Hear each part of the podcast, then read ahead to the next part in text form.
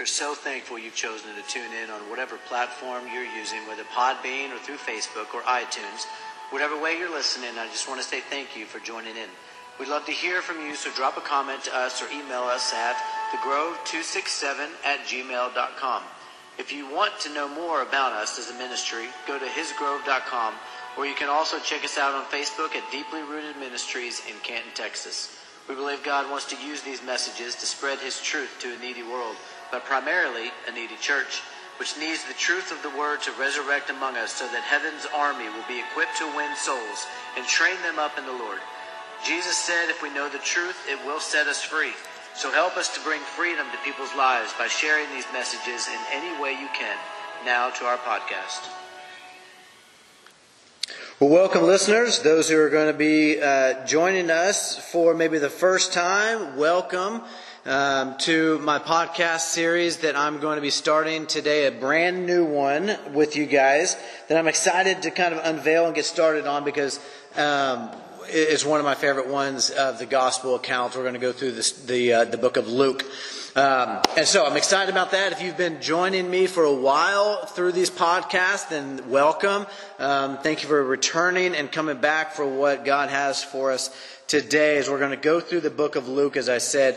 Now, in this first chapter, it's probably going to get broken up into two different segments. So make sure to listen to this one. Um, and then piggyback into the second one, as there's going to be a lot of things that we're going to go into, whether it goes into the law, whether it goes into the history of Jews, whether it goes into the traditions of things, whether it talks about, you know, Mary and the Catholic Church and kind of a biblical perspective towards her.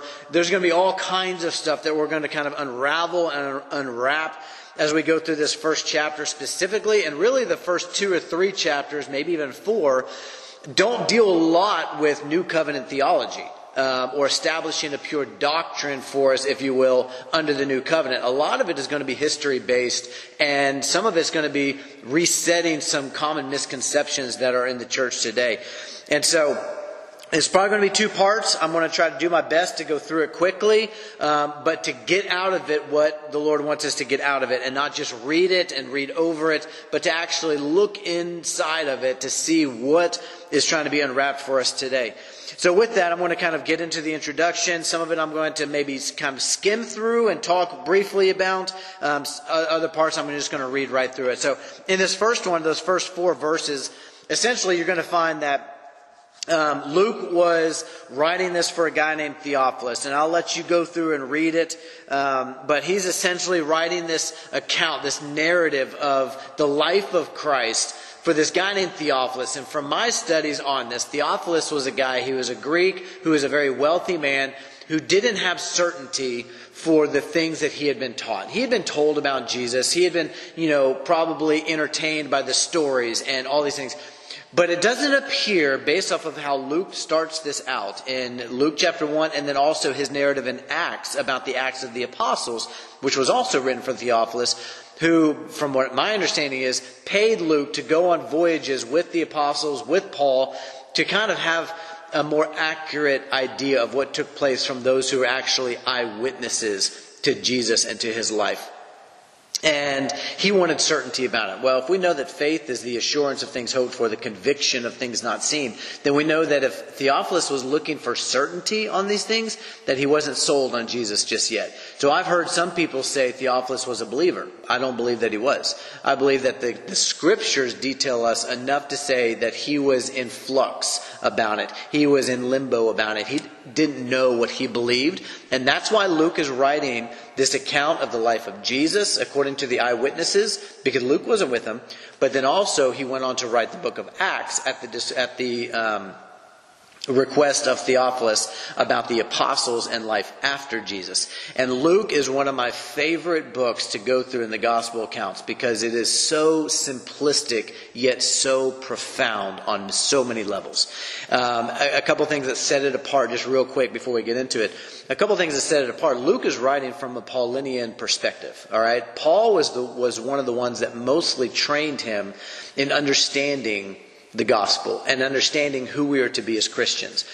Uh, not like Matthew. Matthew is a book that was written primarily to Jews, which is why you're going to find a lot more of the Torah that is referenced in Matthew, and a lot more of Jesus clarifying Torah for these Jews. Luke is more so written to more like a Gentile audience. It's more for New Covenant because he was trained by Paul, all right?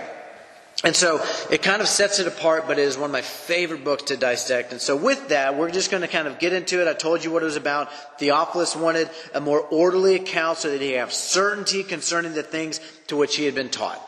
Getting into verse 5, we're going to talk about the birth of John the Baptist foretold. He says, In the days of Herod, king, king of Judea, there was a priest named Zechariah of the division of Abijah. And he had a wife from the daughters of Aaron, and her name was Elizabeth. Now, something to really make sure that we understand here that um, uh, this he was from the, the, the, Levitical tribe, which is the tribe for the, the priest. Okay, so he was a priest who served as a priest at the altar, and he was of the tribe of the Levites. All right, and so that's an important thing because we have to understand.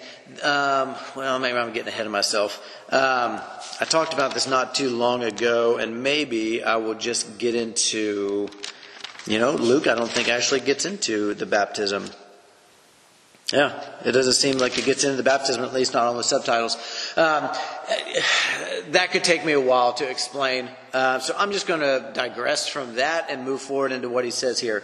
Um, I'll just tell you, it is important to know that Zechariah was a Levite. Um, and so, anyways, uh, verse 6, he says, And they were both righteous before God, walking blamelessly in all the commandments and statutes of the Lord.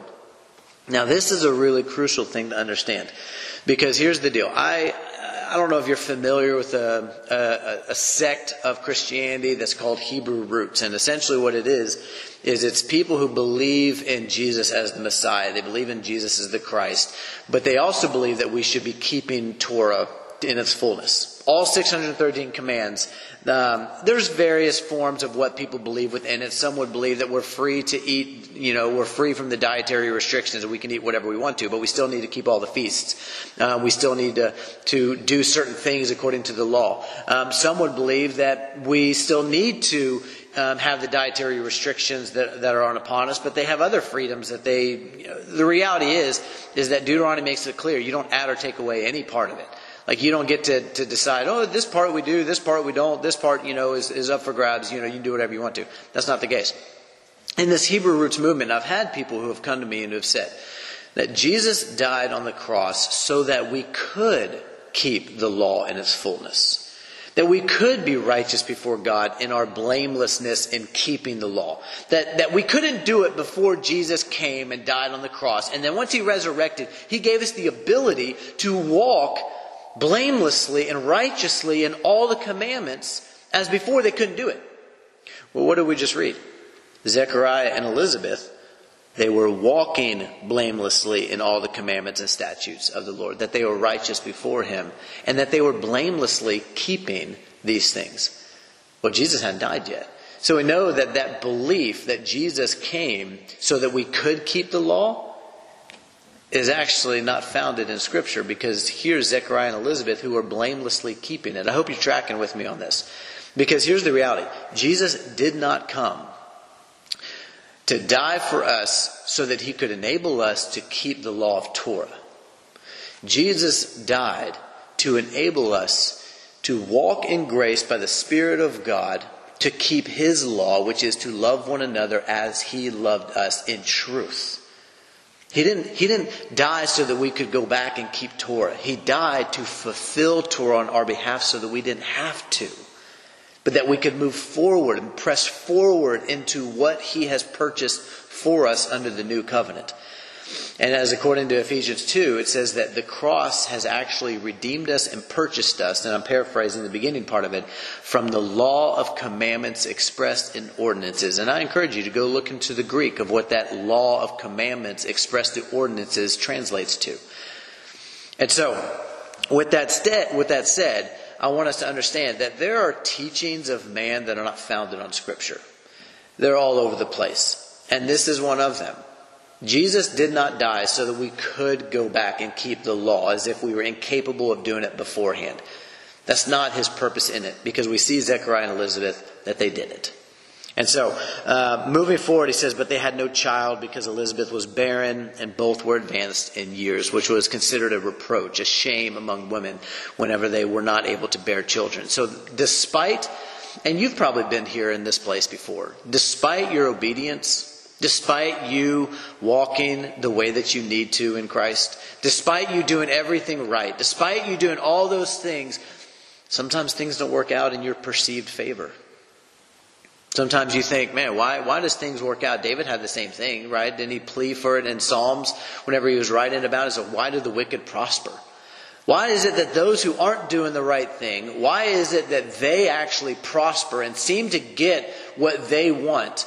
But here I am doing what I'm supposed to, and it doesn't seem like God is there for me. Doesn't seem like things are working out in my favor. Well, I don't have an answer for that. What I do know is that there is an enemy and I do know that God is going to refine us through trials. I do know that oftentimes, as 1 Peter 4 says, he says, when you are persecuted for righteousness' sake, you're blessed. And, and, oftentimes, the gospel life, that, that singularity of the cross in our life, it's backwards to our personal perception of what we think is blessed. We think blessed is when we have a lot of money, when things are going well, and yet that wasn't even the life of Jesus, who was blessed beyond anyone else. Jesus, his life was a life of suffering. It eventually led him to a cross. This innocent, sinless man who died on the cross for sinners. Paul had the same thing. Go look at his life in 1 Corinthians 4 and 2 Corinthians 11 and 12 when he talks about it. He said his life was filled with suffering, but he was blessed. He didn't have a whole lot of money, but he was blessed.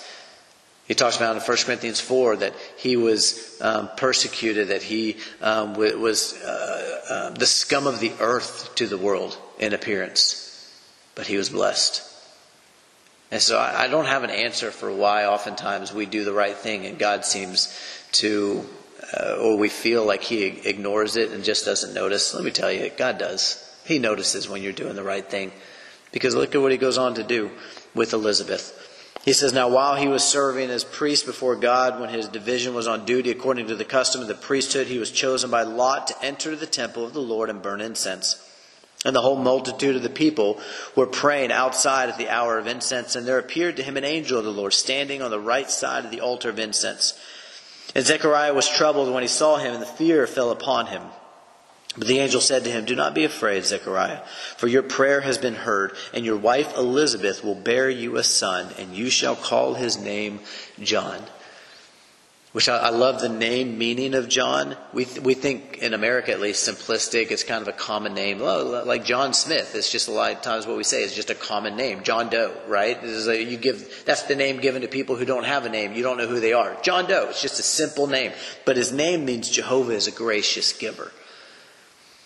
And I love that because he, eh, Zechariah and Elizabeth, I'm sure in their praying, I'm sure in their lives, despite their obedience, they had to have had the thought of why, why don't we have a kid? Why can't we get pregnant? What's, what's wrong? Why is God not opening my womb? And in the right time, God comes through in their faithfulness and He says, I'm going to open your womb and He's going to serve a purpose beyond what you probably ever thought He would. God's going to open your womb, Elizabeth. Zechariah, he hears your prayers. And I'm faithful, and I will give to you in the right timing what you need and what glorifies me. And oftentimes it's going to suit a purpose much bigger than what you ever thought would be done. So if you are in that place right now, if you're being obedient, you're being faithful, you're doing what you're supposed to, I'm going to tell you, don't give up. I'm telling you and I'm telling myself, don't give up because God will reward those who diligently seek Him. That's what Hebrews 11 tells us. Chapter 6, when he says, you know, in chapter, uh, chapter 11, verse 1, he says, faith is the assurance of things hoped for, the conviction of things not yet seen. And then in verse 6, he says, without faith, it's impossible to please God, for whoever would um, draw near to him must believe that he is, that he exists, and that he rewards those who diligently seek him. If you're in that place, don't give up.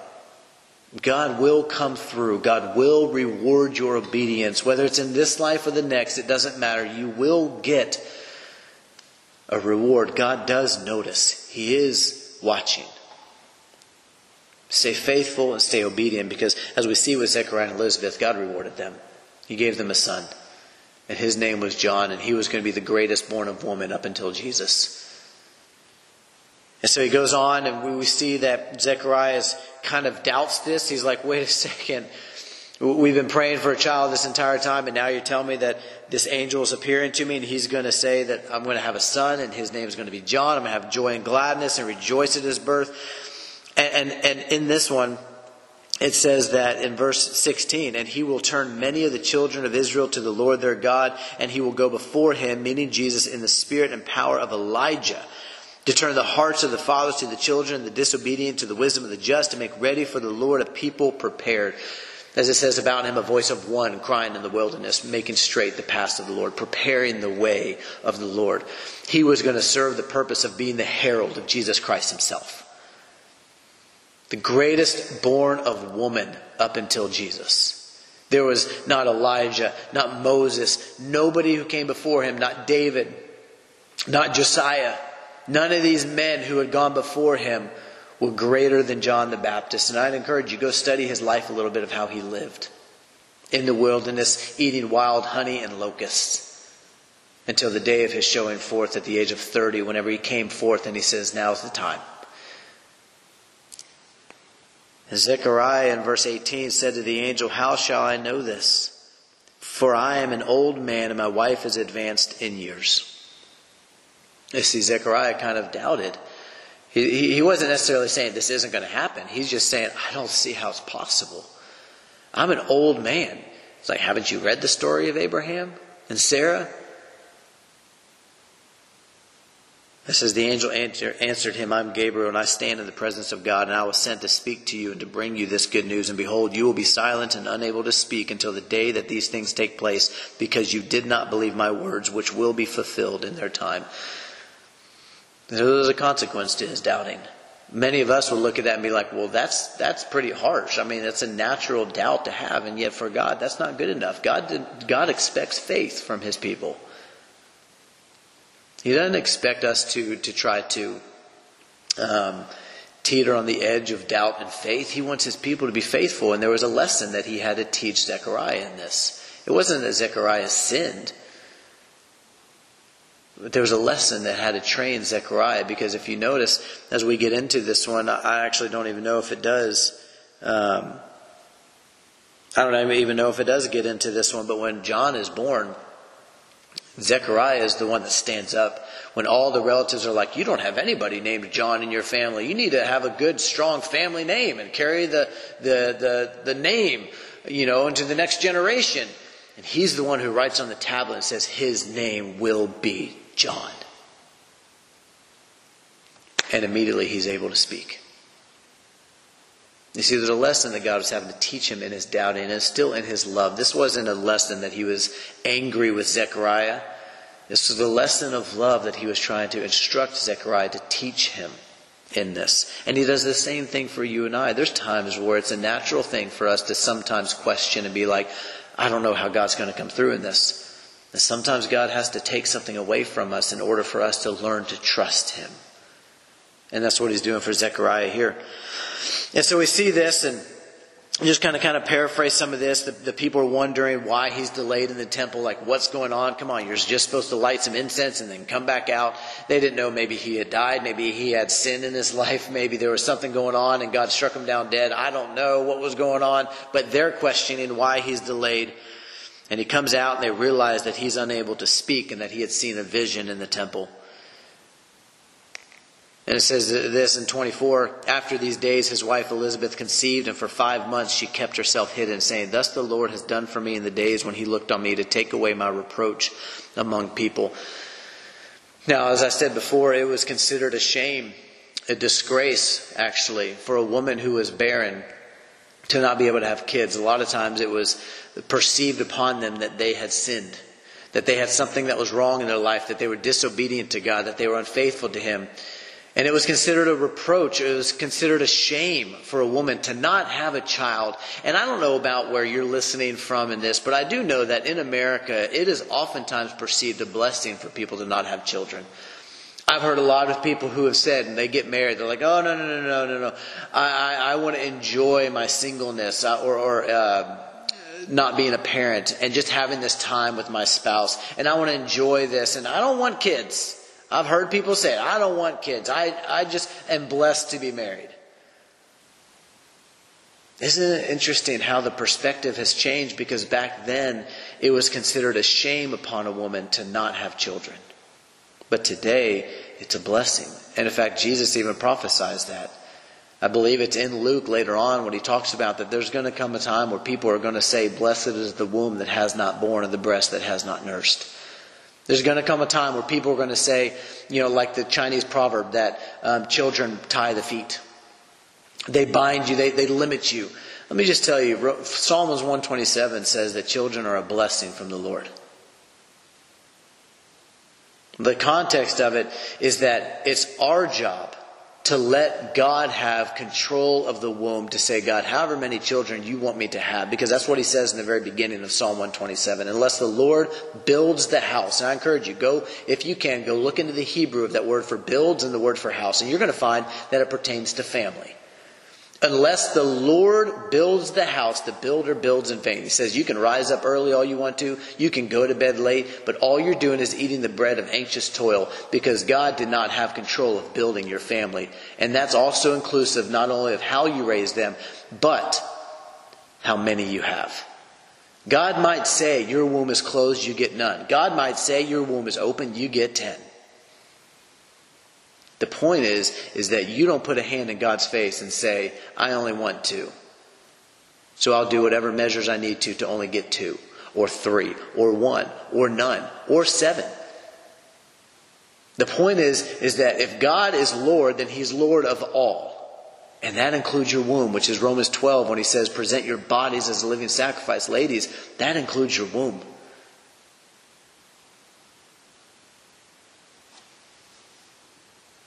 Genesis 30, 23, you find this chapter kind of filled with this drama that takes place between Jacob, Leah, and Rachel and their servants. And, and there's this backbiting that's going on in which Rachel sees Leah popping out kids. And so she's like, I want kids. Give me children or I die, Jacob. And Jacob get ang- gets angry with her. He's like, who? I'm not the one in control of the womb. That's not me. And so she then says, "Hey, here's here's my servant. Take my servant." So he goes into the servant, and and and they she pops him out a few kids, and then Rachel gets jealous, and Leah, and, and this this whole big drama, this soap opera, if you will, of what's going on.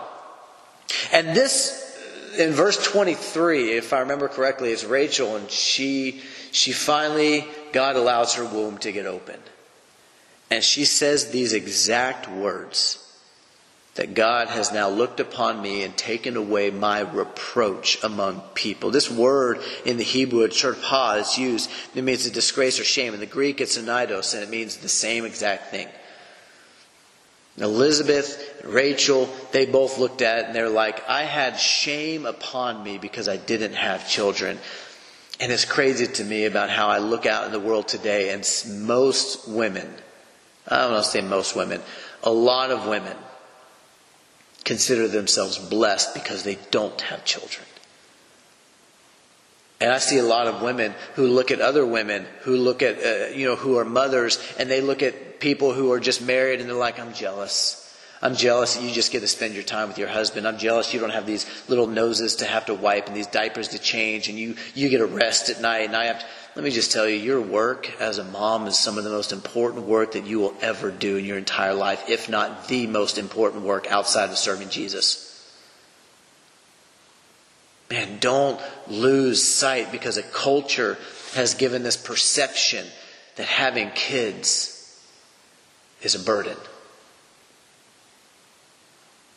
Don't look at the culture. Look at the what the Word of God says. In your faithfulness and your obedience, let God have control of your womb. Let Him do with it what He wants to, and raise them accordingly as what a mother is supposed to raise her children as, as Titus 2, 3 through 5 says. And don't blaspheme the Word by trying to raise them in a way that suits your life better.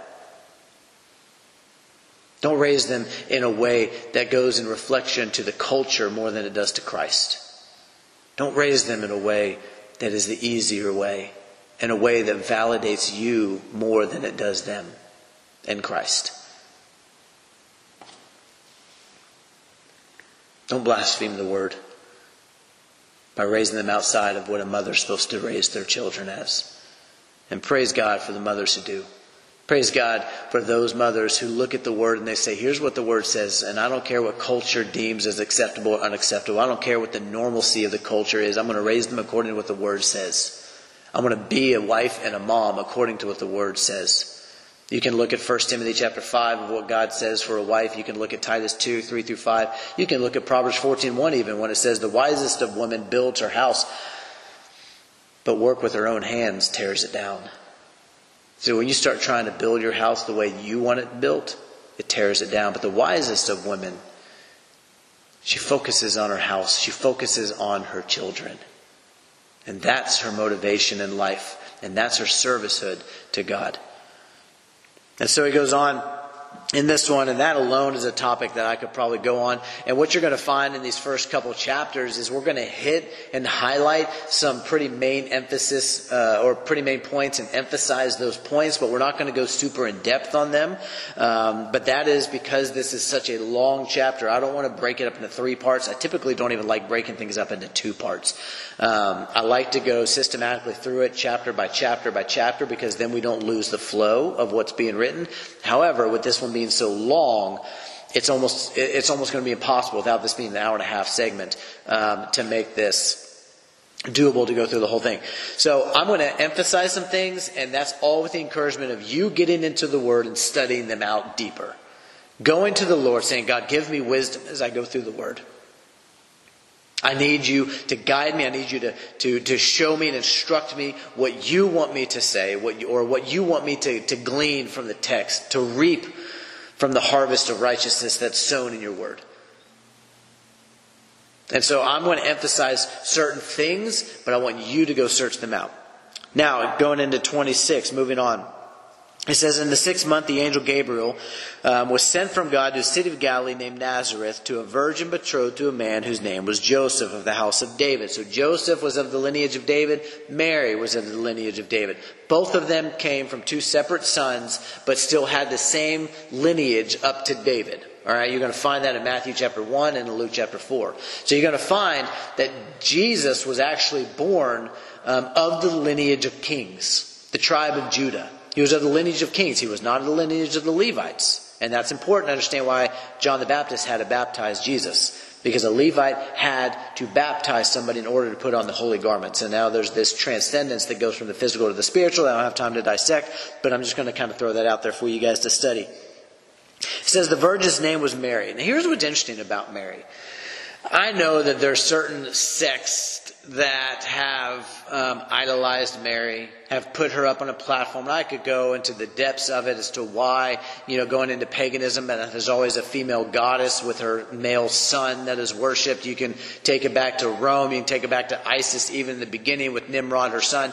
It's every pagan religion has always had that a female goddess or a female that is revered and venerated or worshipped and idolized, and her male baby son. Okay?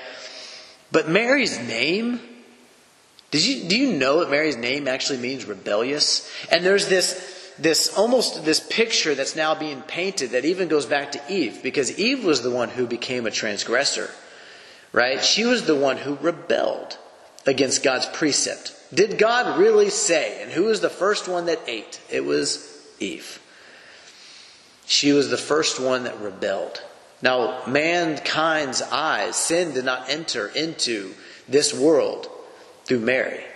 I'm sorry, through Eve. It did through Adam. Because it wasn't until Adam ate that the eyes of both were opened. And so Mary, I'm getting this confused. Eve is the one who rebelled. In the same way now, God is painting that same picture to choose a woman in which rebellion first came into the world right? She became, as 1 Timothy chapter 2 says, that she became the transgressor, right? She's the one who sinned first, if you will. And so now God is now kind of doing a mirror image of that, and He's saying, now through that rebellious, I'm going to bring salvation. Because through the rebellious before came death. Now I'm going to bring through Mary the rebellious salvation in the seed of Christ. Now listen to this. This is just an interesting encounter because in some of these variations of religions today who would idolize Mary and hold her up primarily Catholicism. Um, and I could go back into the origins of Catholicism. I could tell you some of the heresies that are there. Um, it's believed that Mary, Mary, was without original sin. All right. So in, in many um, uh, ideologies and, uh, theology within uh, Catholicism is believed that Mary was without original sin, that she was actually the Immaculate Conception, in which because she was a sinless woman, Jesus couldn't be born through a sinless or through a, a sinful vessel, that she had to be sinless in order for Jesus to be born through her. And so this is how a lot of Catholics would believe this. And that's part of the reason they would worship Mary and say that she's blessed and say that she's highly favored and say that she's, um, and I could even make a, a, statement off of quotes that I've heard that she is um, equal to Jesus. And some quotes would even say that she would be higher than Jesus. In this, this interaction that goes on, it's funny to me that, or interesting to me, that it says the virgin's name was Mary, and he came to her and said, Greetings, O favored one, the Lord is with you. But she was greatly troubled at the saying. Well, why would Mary be troubled at this saying that she was favored before God and that she was blessed? Why would she be troubled at that? Why would she be perplexed? Like, wait a second. Why would you say that I'm finding favor with God? Why would you say that I'm blessed if she had never sinned? And that's going to come into play here when we get into verse 47 in just a little bit. But I want us to, to really look at this. I want us to look at the text because my Bible teaches me that all have sinned and fallen short of the glory of God. There was only one who was sinless, and his name was Jesus Christ. There was no one else. All have sinned and fallen short of the glory of God, and that would include Mary. So, this idea that Mary was free from original sin, that she was a sinless vessel, is all man's teachings and ideas not derived from Scripture. And I'm going to prove that here in just a second if you stick with me. It says she was greatly troubled at the saying. And she tried to discern what sort of greeting this might be. And the angel said to her, Do not be afraid, Mary, for you have found favor with God. And behold, you will conceive in your womb and bear a son, and you shall call his name Jesus. Now she would have known, because Gabriel more than likely would have speak, been speaking Hebrew to her. He wouldn't have been speaking Greek, and he wouldn't have said his name shall be Jesus. His name shall be Yeshua. Now that goes back to Joshua whose name in um, Hebrew is also Yeshua. He was the deliverer of his people that led them into the promised land when Moses failed. Moses failed. And he could not enter the promised land. All he could do was look on it. Just like it says in Hebrews that the law could not make anyone perfect. It could not bring us into the promised land. All it could do was look upon the one who could. And Joshua came and he crosses the Jordan, he brings the people into the land of Canaan, into the promised land, and he's the one that led the people there. And in the same way, Jesus' name, Yeshua in the Hebrew, he was going to be the one who was going to lead his people to the promised land, to salvation, in a way that the law could not do. She would have recognized this when he said, His name shall be Yeshua. He will be great and will be called the Son of the Most High, and the Lord God will give to him the throne of his father David, and he will reign over the house of Jacob forever, and, his, and of his kingdom there will be no end. Man, can you imagine that being said to you? Like you've been, well, specifically for her, being probably this 12, 13 year old girl, right? Who's never been with a man. She's engaged essentially to Joseph, betrothed to him. She hasn't been with Joseph. And all of a sudden she says, or Gabriel, Gabriel comes to him and says, um, You're going to have a child that's going to be born of the Holy Spirit, and his name is going to be Yeshua, and he's going to basically um, take the throne that of his kingdom. There will be no end. That's a, that's a pretty interesting statement to be said to her. And Mary said to the angel, How will this be since I'm a virgin? Now, what's interesting is why didn't Gabriel do the same thing to her that he did to Zechariah? I don't have an answer for that. I, I can't tell you why God does one thing and doesn't do it to the same thing to another for the exact same reason. She was doubting, How's this going to be? I don't have an answer. What I do know is that Gabriel didn't do it. He says, um, and the angel answered her, The Holy Spirit will come upon you, and the power of the Most High will overshadow you, meaning will overshadow your weakness, your inability. That's what he's stating here. And, and let me just tell you, that's what the Holy Spirit does, if we allow him to. Because listen to what Mary's response was. Please do not miss this in your life and what the text says. The Holy Spirit wants to overshadow your weakness or inability. That's why it says the spirit is willing, but the flesh is weak. If we allow the spirit to overtake, to overshadow our weakness, to say, I know that I'm incapable of doing this, but you, God, you can. I can do all things through Christ Jesus who gives me strength. Philippians 4:13. His divine nature has granted to me all things that pertain to a life of godliness. 2 Peter 1 3. I get and understand that in of in of myself, in my flesh, I don't have the ability to live the Christ like life. But praise God that His Spirit in me does. And if I will allow the Holy Spirit to overshadow my inabilities, to overshadow my weakness, then I believe that the same Spirit who is in Jesus Christ is also in me. And that I can do the same things that Christ did because the Word declares it. Any other teaching outside of what I just stated would be heresy. Because it is not founded in the truth of the text, it's only in the inconceivabilities of man and the doubt of man. Listen to what Mary says. The angel said to her, The Holy Spirit will come upon you, and the power of the Most High will overshadow you. Therefore, the child to be born will be called Holy, the Son of God, meaning that Jesus will still be part of the deitic bloodline. Even though he is born of man, it was the Holy Spirit and the seed of God in woman that created the Son of God to be born on this earth, so therefore he is still part of the bloodline of deity. Now, you could go listen to my Hebrews 2 podcast and you can find some interesting things about that that I'm not going to go into here.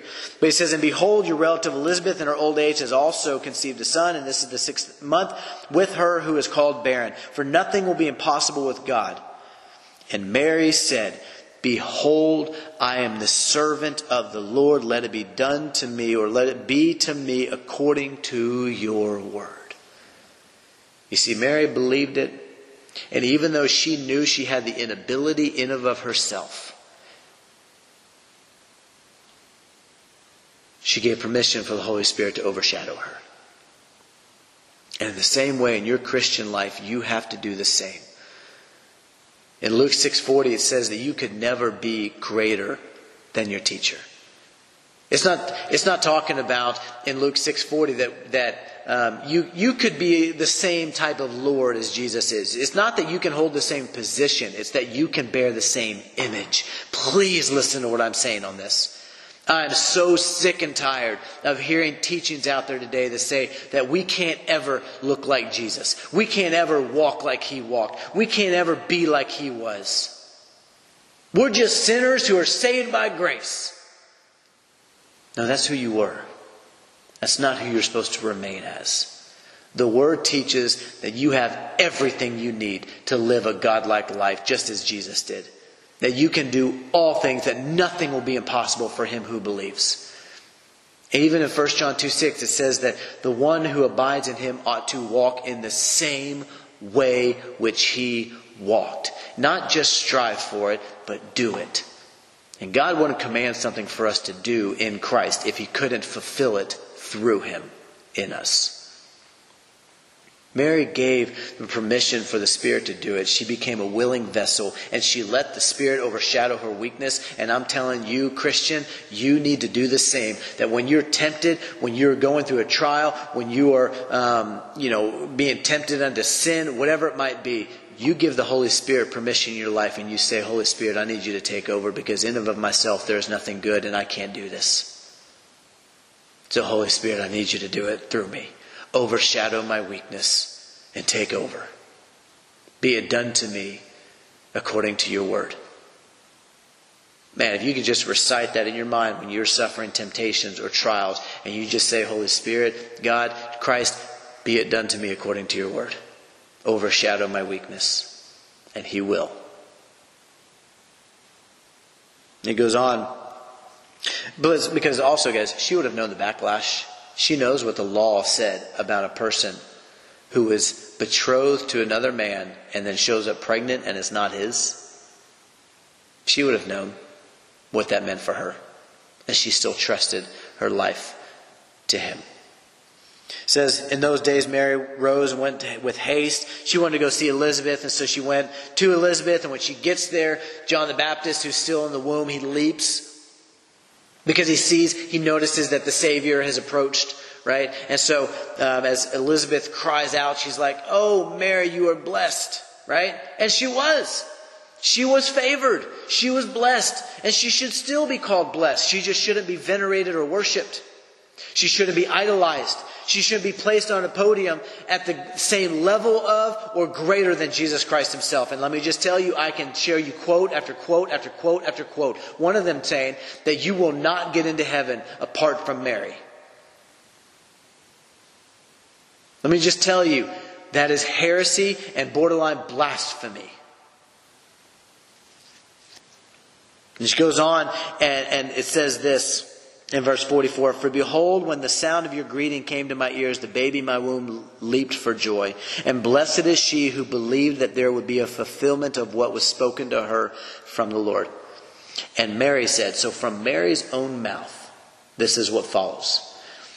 Now, before I read that, I want you to understand that I was talking to a Catholic one time when I was at work. This is 10 or 15 years ago. And we were talking about Mary, and, and, she was telling me about how their, their viewpoint of the Catholic Church is that Mary was without original sin, that she was sinless, otherwise Jesus couldn't have been born into it. A typical thing. I already knew that, that many Catholics believe that. And I said, Well, let me ask you something. I said, What does it mean to have sinned? And she said, Well, it means that you've messed up. It means that you've done something wrong. And I said, Exactly. And I says, And what does it mean for somebody to be a savior, like it says about Jesus? And she said, Well, it means that you needed saving because you sinned. Like we all need a Savior, and, and we all need a Savior because we've all sinned. And I said, I totally agree. Now go read Luke chapter 2, 47. So I turned to my Bible, and, and she started reading it. She says, and, and, and Mary said, My soul magnifies the Lord, and my spirit rejoices in God my Savior. And she paused, and I said, did you catch that? Based off of what you just told me, which is biblically accurate, that the reason that we need a Savior is because we've sinned. How is it that Mary just said that she needed a Savior if she had never sinned? And she just looked at me perplexed and she just said, Sometimes you just have to have faith. And I said, Oh, I do. But I have faith in what is written, not in what I want it to be written as, or not as what I've always been told. Here's the truth Mary was, sin, was a sinner. To the extent, I don't know. What I do know is that she had sinned and fallen short of the glory of God because the Word declares it. What I do know is that she needed a Savior. What I do know is that she was greatly troubled at the fact that God said that she was favored and blessed. And the only reason that those three things point to the only thing that it can point to is that she was a sinner. She was not free from original sin. She was not sinless. She was not the Immaculate Conception. Does she need to be blessed and honored for what she allowed the Spirit to do in her, what she allowed God to do through her? Absolutely. But does she need to be venerated or worshiped? Absolutely not. It goes on, and, and she has this you know thing where she talks about where he's done great things for her. Holy is his name. She says his mercy is for those who fear him from generation to generation. That's that's never going to end. The friendship of the Lord is for those who fear him, even. As a lot of people want to talk about Jesus, the friend of sinners. No, he's not. That was labeled about him by the Pharisees when they saw him eating with tax collectors and sinners. Jesus says from his own mouth in John 15, You are my friend if you do what I command you. He says, We have a relationship if you're going to do what I say. If you're not going to do what I say, then you are not my friend. Please understand what that says, because that's another heretical statement that's out there today. Jesus is not the friend of sinners. That was labeled about him. He is the friend of those who honor him. The friendship of the Lord, as Psalm says, is for those who fear him.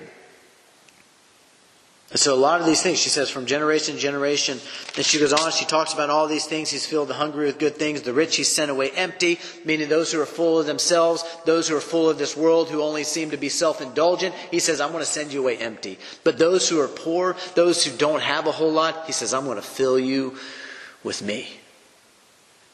It's actually prophetic to the gospel message. And it says that Mary remained with her about three months and returned to her home. Guys, there's so many things in that we could have gone deeper in. There's so many things that I could have even expounded upon um, more than what I did, and some things I didn't even point out. But the reality is, is in this first chapter of Luke, Luke is setting the stage um, through these stories that he's talking about the, the, birth of John the Baptist, the story of Mary, and the story of what we're going to get to, the birth um, even of um, I'm sorry, the, the birth of Jesus Christ in chapter 2, uh, which many people use as, as a Christmas story. There's so many things that are in this. I'd encourage you to get into the Word, to dig for yourself, to start studying, because we know that there's a promise in Proverbs 8:17 that says that I love those who love me, and those who seek me diligently will find me. And that's the cry of wisdom. It's not enough for you to just listen to the Bible. It's not enough for you to just listen to me. It's not enough for you just to listen to your pastor. You yourself need to get in the Word in conjunction with those other things. You need to have isolated time to just get in the Word and study it and seek the face of God. Not being distracted. Man, I can't tell. I get so. I'm just, I'm tired of hearing so many people who say that they love Jesus, who have a walk with Jesus, and yet all they ever do is just listen to their audio Bible while they're, you know, doing other stuff. That's not seeking the face of God. I hear it all the time. Open up your book, open up the Bible, and spend some time undistracted with Him. Because if you don't have the time to do that, I guarantee you God will not have the time to reveal himself to you in the way that he wants to. Spend some time with him. Consistently, daily, and watch what he'll do. It might be awkward at first. You might not get anything out of it at first. But just as Zechariah and Elizabeth were faithful and they continued to do what they know they needed to do, eventually God came through. Stay faithful, stay obedient, do what you're supposed to, and God will come through. Even in the simplest, sometimes most mundane things of just getting your Bible out, reading, and doing it even if you're not getting anything from it. You keep doing it because God will come through. Amen. Y'all be blessed.